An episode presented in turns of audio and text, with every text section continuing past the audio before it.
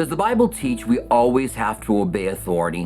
What about authorities in the home or church or government? Some critics claim that the Bible teaches to obey authorities no matter what. Children, obey your parents, wives, obey your husband, church, obey your pastor, people, obey your government. But is that really what it says today on Hot Topics?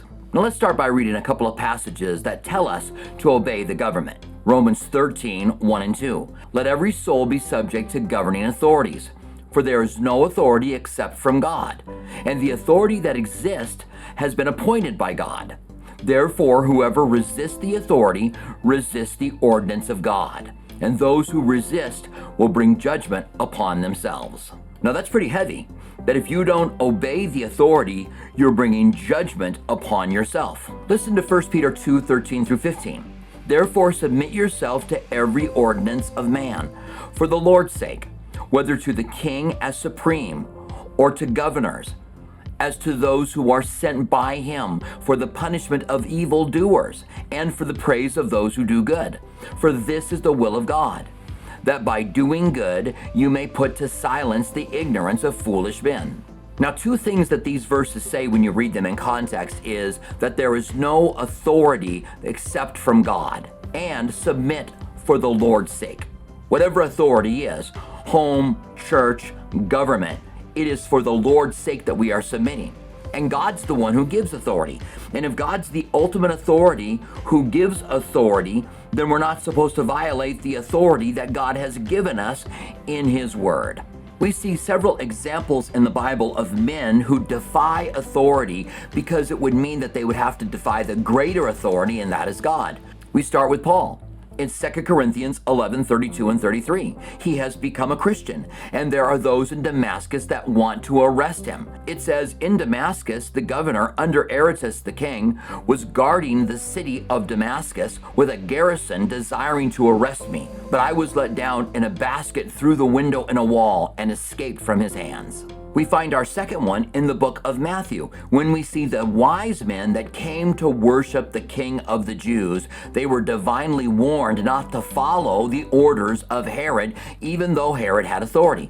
It says in Matthew 2:12, then being divinely warned in a dream that they should not return to Herod, they departed from their own country another way. In Acts chapter 5, verse 29, we find Peter who's been arrested after being warned not to preach in the name of Jesus. And then it says, But Peter and the other apostles answered and said, We ought to obey God rather than men. Even though the men had authority, God is the ultimate authority. And in Hebrews 11:23, we hear that Moses' parents were told to kill all the male infants, but instead they hid him. It says, "By faith Moses, when he was born, was hidden 3 months by his parents because they saw that he was a beautiful child, and they were not afraid of the king's command." Even though the king had given them a command, they disobeyed obviously for the higher command of God. Daniel did the same thing when a law was passed that he couldn't pray to his God. It says in Daniel 6:10, "Now when Daniel knew that the writing was signed, he went home, and in his upper room, with his windows open towards Jerusalem, he knelt down on his knees three times that day and prayed and gave thanks before his God, as was his custom since his early days. Even though he knew it was illegal now, he continued to pray and to seek God.